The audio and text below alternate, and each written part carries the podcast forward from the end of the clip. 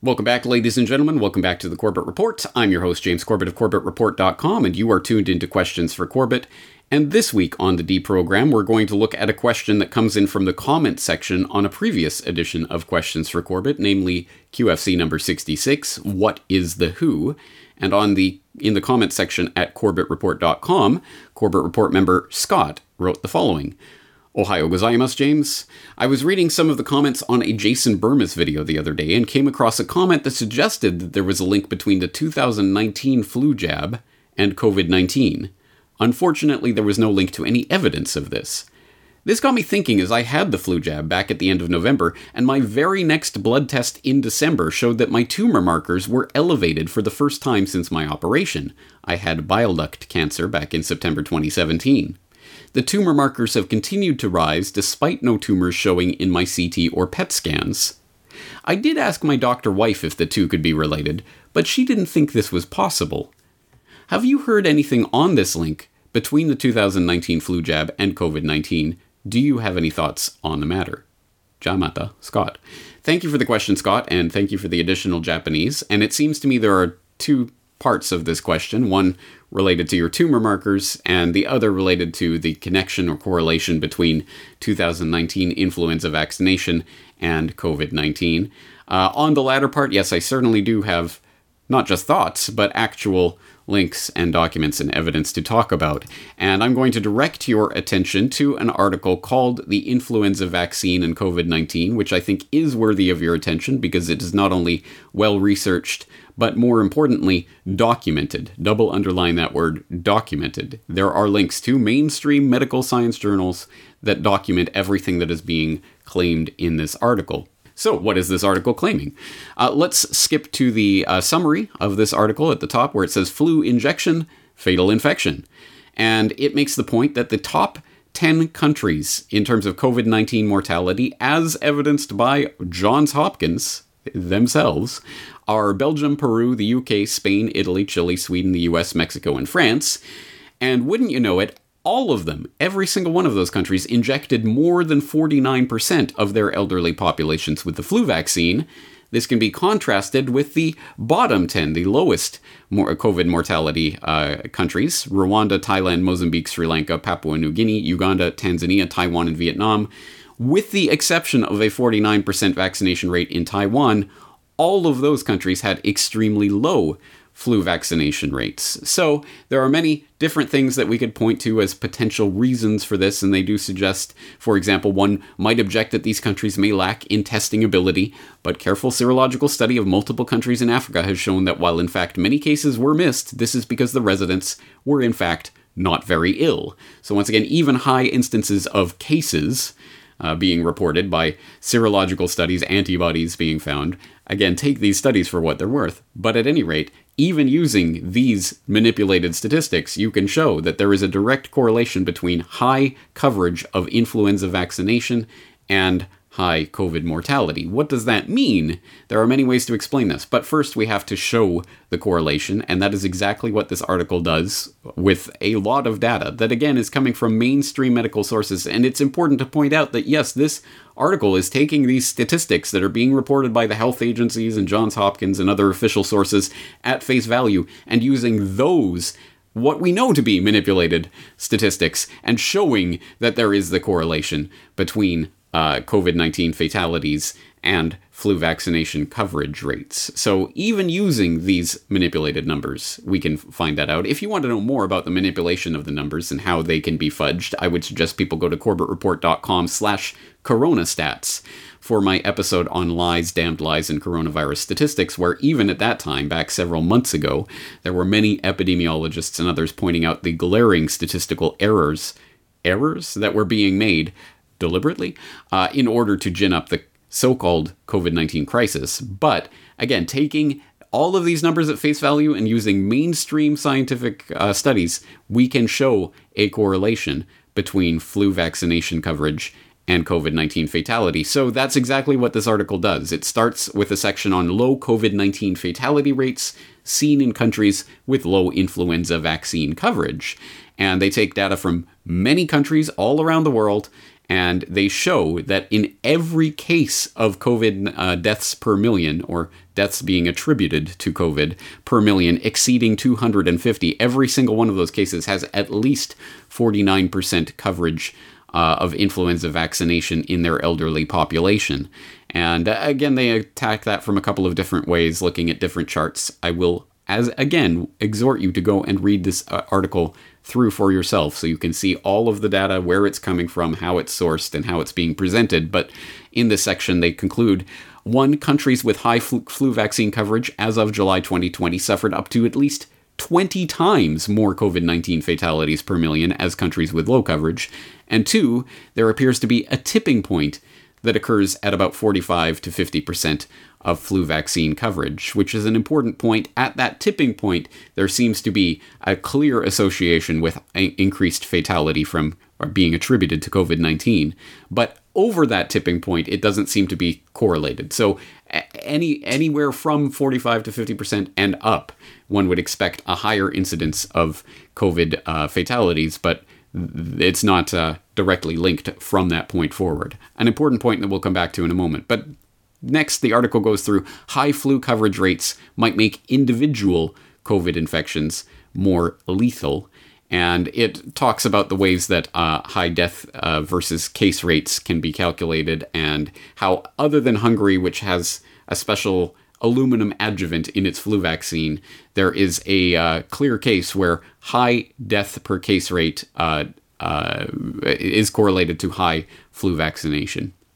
So again, they show that in a couple of different scatter plots that you can look at and see the clear correlation that's going on there with Hungary as the outlying exception. Again, because uh, at least as is suggested, they the thing that is different about Hungary is that they are the only country to use aluminum as an adjuvant in their vaccines. If you don't know what adjuvant is, I suggest you look it up because these types of things are exceptionally important to know in this age of biosecurity. Uh, and then it goes on to talk about how the flu shot also correlated with excess deaths in 2017. And it says in 2017, there was unusually high excess mortality during the flu season in Europe caused by an A H3N2 flu that was poorly matched to the vaccine. And it says, as explained below, we'll get into that later, the flu vaccine can increase vulnerability to any infection not specifically covered by the vaccine. Therefore, it might be expected to increase mortality in any year in which the primary dangerous circulating pathogen is not a specific vaccine flu strain, which happens more often than uh, I think is uh, commonly understood. Uh, at any rate, it certainly happened in 2017, and again, as they show through the scatter plot, uh, high percentage of elderly population being receiving the flu vaccine is directly correlated to excess deaths in that flu uh, flu season. And again, that's referring to the 2017 flu season. So this isn't just about the most recent flu vaccine and COVID 19. This is looking at uh, a broader phenomenon, Potentially. Again, correlation does not equal causation, but there is a correlation that can be found in different years.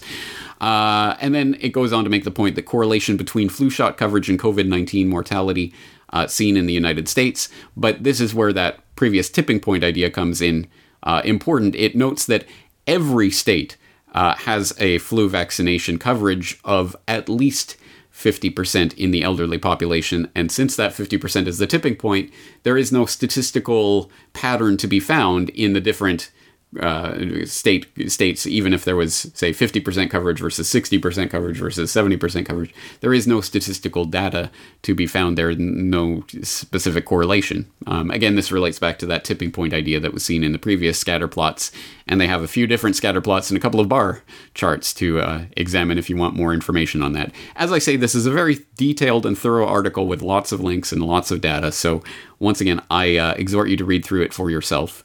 Uh, but let's get towards where they're going with this. What does this mean? Because once again, we can see the correlation. There is a statistical correlation that is identifiable here in high vaccination coverage amongst the elderly population and high numbers of deaths being attributed to COVID.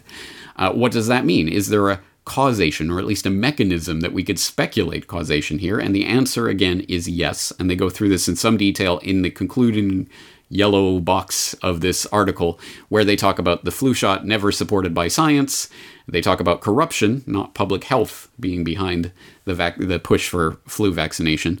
And then it gets into a section on the flu shot makes a flu pandemic worse question mark and this is referring to the 2009 swine flu scamdemic which i did touch on in my what is the who questions for corbett so there's more information on that in that previous podcast but here they get into the point that uh, in that 2009 swine flu season there was a correlation that was found uh, between people who took the flu vaccination in the 2008 2009 season and people who had medically attended swine flu in the 2009 pandemic season.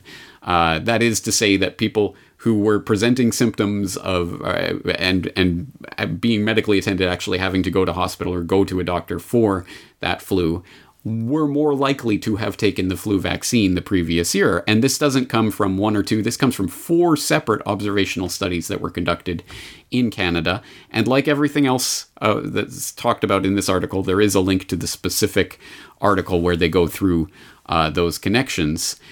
And then it notes public health experts were shocked by these findings, but kept their lips sealed as Big Pharma, Pharma and their sponsored government agencies used the public spotlight on the flu in 2009 as a springboard to push for an even larger flu vaccination program. Uh, and they provide a very interesting link to an interesting article that is uh, tangential to the, the, the flu pandemic story, but is very much at the heart of this question about flu safe vaccine safety and how it is reported in the media.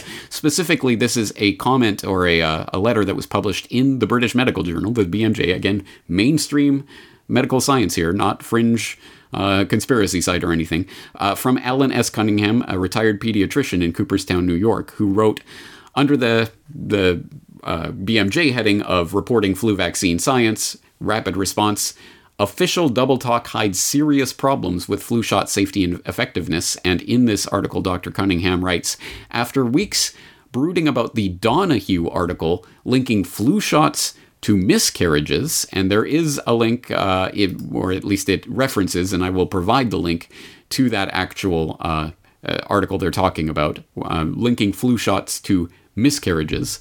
It says, uh, it was with a sense of relief that I read Rob Wipond's narrative of media attempts to sweep a serious vaccine safety issue under the rug. He points out the hypocrisy, his words were double standard, of authorities who dismissed the Donahue paper because it was an observational study.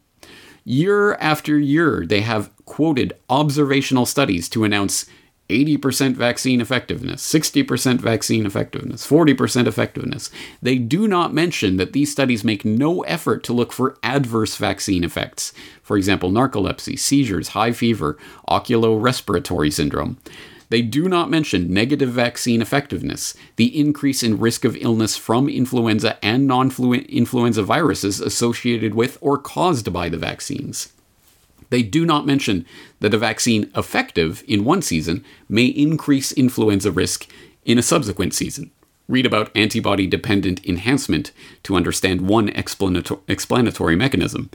They do not mention that the observational studies they refer to are likely to exaggerate vaccine effectiveness in the first place because of the healthy user effect, well known to epidemiologists. So, this person is making the point that when a, a, serious study comes out with serious questions about flu vaccine safety and efficacy, uh, it is immediately dismissed by the big pharma funded science explainers, this the the farm splainers in the corporate sci- science media, as oh that's just an observational study. It doesn't prove anything. We don't really know. Uh, there's many explanations. They just they find many ways to dismiss those studies, but they rely on the very same types of studies, the same observational studies.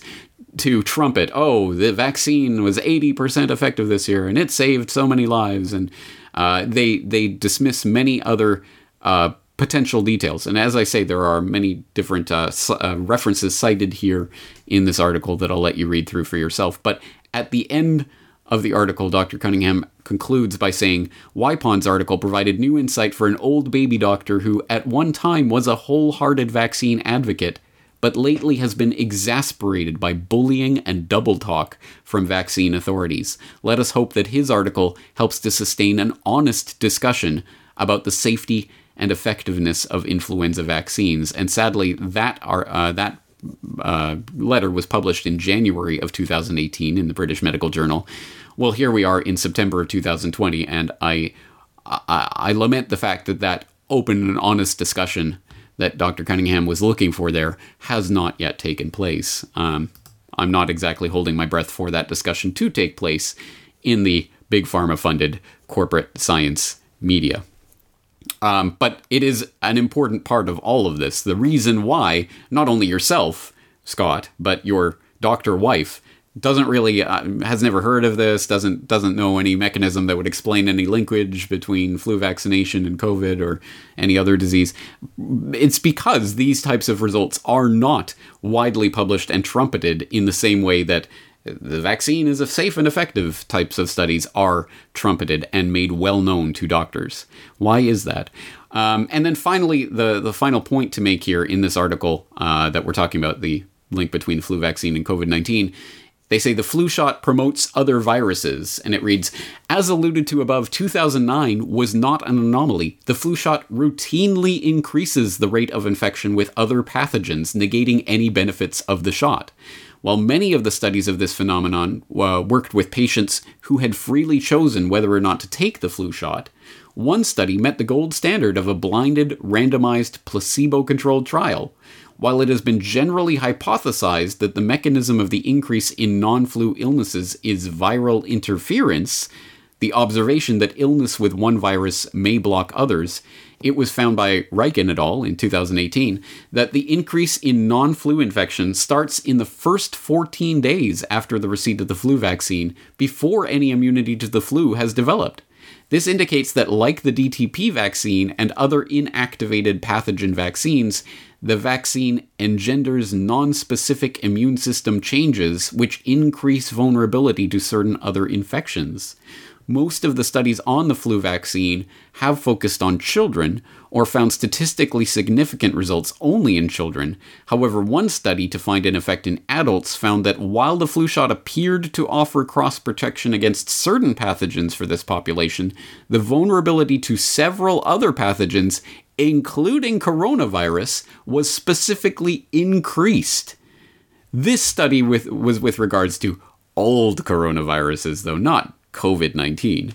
The potential of the flu shot to fuel COVID 19, however, was firmly established, and as we demonstrated above, can now clearly be seen in the COVID data. And I hope by this point you understand why I'm constantly referring you back to this article that I'm reading from so you can find the sources. There are multiple sources in this paragraph alone to the specific medical, peer reviewed, published medical literature that they're referring to here that proves every part of what they're saying, including uh, the uh, the study that was published in Vaccine uh, late, uh, actually January of this year, 2020, influenza vaccination and respiratory virus interference among Department of Defense personnel during the 2017-2018 influenza season, which notes that receiving uh, influenza vaccination may increase the risk of other respiratory virus viruses, a phenomenon known as virus interference, and then concludes that receipt of influenza vaccination was not associated with virus interference among our population,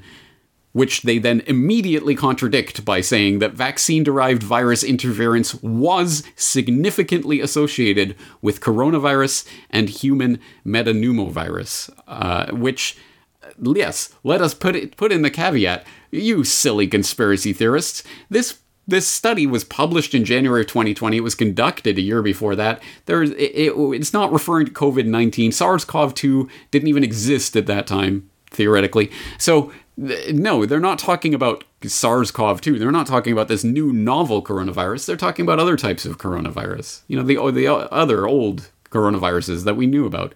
But yes, you know, the flu vaccine did, it was significantly associated with uh, viral interference that actually caused infection with coronavirus. So, yes, there there seems like maybe that deserves further study rather than simply dismissing it as, "Oh, that's been debunked. That's not talking about COVID-19. That's not talking about SARS-CoV-2." well, maybe someone should investigate that, don't you think? Uh, which again shows the fundamental dishonesty in the debate that Dr. Cunningham was referring to in that BMJ uh, comment. So, again, there's so much data to go through here and so little time, I suppose. We've already spent a lot of time on this. And as I say, I will direct you to this article, The Influenza Vaccine and COVID 19, for many, many, many more references. And the, the, I think this aspect of it probably deserves its own entire uh, separate study in Propaganda Watch or something else. But I, I will say that this article that I'm referring you to is at something called the Home Vaccine Education Network.com, which I know nothing about in terms of an organization or who's behind it or what it does. I, I, I, am pretty sure it has a strong slant against the vaccination and specifically against this flu vaccine. I think that that is very apparent, at least in this article. Um, but any so I, I would put the caveat on this if you're going to send this article out to any normies in your life I guarantee you the normies in your life will say, the Home Vaccine Education Network? Well, that's not a reliable source. You might as well just send me a kooky conspiracy site. Oh, I'm not going to read that because that is the way that people have been trained to uh, dismiss any information without even looking at the information, which is why I keep exhorting you to go to this article to see all of this the cited linked scientific peer-reviewed published articles that they are using to back up these claims. This is 100% normie safe information. It's just not going to be in an article that is hosted on a site that they would approve of. So, if you want to send this information out to others, I would suggest you go and get the actual scientific articles that back up what you're saying and send those out and link it up uh, in in some sort of narrative yourself. If you can explain it to someone else using the actual source documents, then well, that's uh, very much more effective and more like and less likely to be dismissible immediately and out of hand uh, without the person receiving this information even looking at it. It's not to say they won't dismiss it immediately and out of hand, but at least they won't have that particular excuse to do so. As I say, that's a whole other discussion about sourcing of information and how it influences people's perceptions of information. But as I say, if if someone with a genuinely open mind goes through this article and follows the links, they will find a lot of information in here that really does raise significant questions and really does show there is a statistical correlation between high flu vaccine uh, coverage, at least in the elderly population, and deaths attributed to COVID 19. Again, what does that even mean? As I say, there are many different possible explanations for this, but they do provide some at the end there, and I'll throw another one out there. Well, what if the deaths that are being attributed to COVID 19 actually have more to do with the influenza vaccination than anything uh, that is being called COVID 19 based on uh, faulty antibody uh, serological tests and other sorts of tests, PCR tests that are uh, ramped up to the point where they're uh, scientifically useless, etc. Maybe there might be a different reason, a more direct uh, thing that we can say between the people who are falling sick and the people who had that flu vaccine coverage. But again, that is I don't have the, the definitive article that's going to make that case for you. I just put, put that out there as one possible explanation for this correlation. There are many others. So, I hope, uh, Scott, that this at least goes towards answering your question. I don't know about this specifically with relation to the tumor markers, but I'm sure there are at least some uh, parts of this story that you could add up towards uh, viral interference and other sorts of explanations for a causal mechanism between uh, association with flu vaccination and some sort of increase in, in tumor markers or other things to do with with your cancer or, or things along those lines. Again, I'll let you connect those dots for yourself and hopefully introduce your doctor wife to some of this information maybe not from the Home Vaccine Education Network, but from the scientific peer reviewed articles that are linked up here. Uh, at any rate, I think we're going to leave this exploration here for today. This is James Corbett of CorbettReport.com. Looking forward to talking to you all again very soon. The Corbett Report is brought to you by the Corbett Report subscriber. A weekly newsletter featuring James Corbett's international forecaster editorial, recommended reading and viewing discounts on Corbett Report DVDs, and once a month, a subscriber only video. Sign up today to start receiving your copy at corbettreport.com slash support.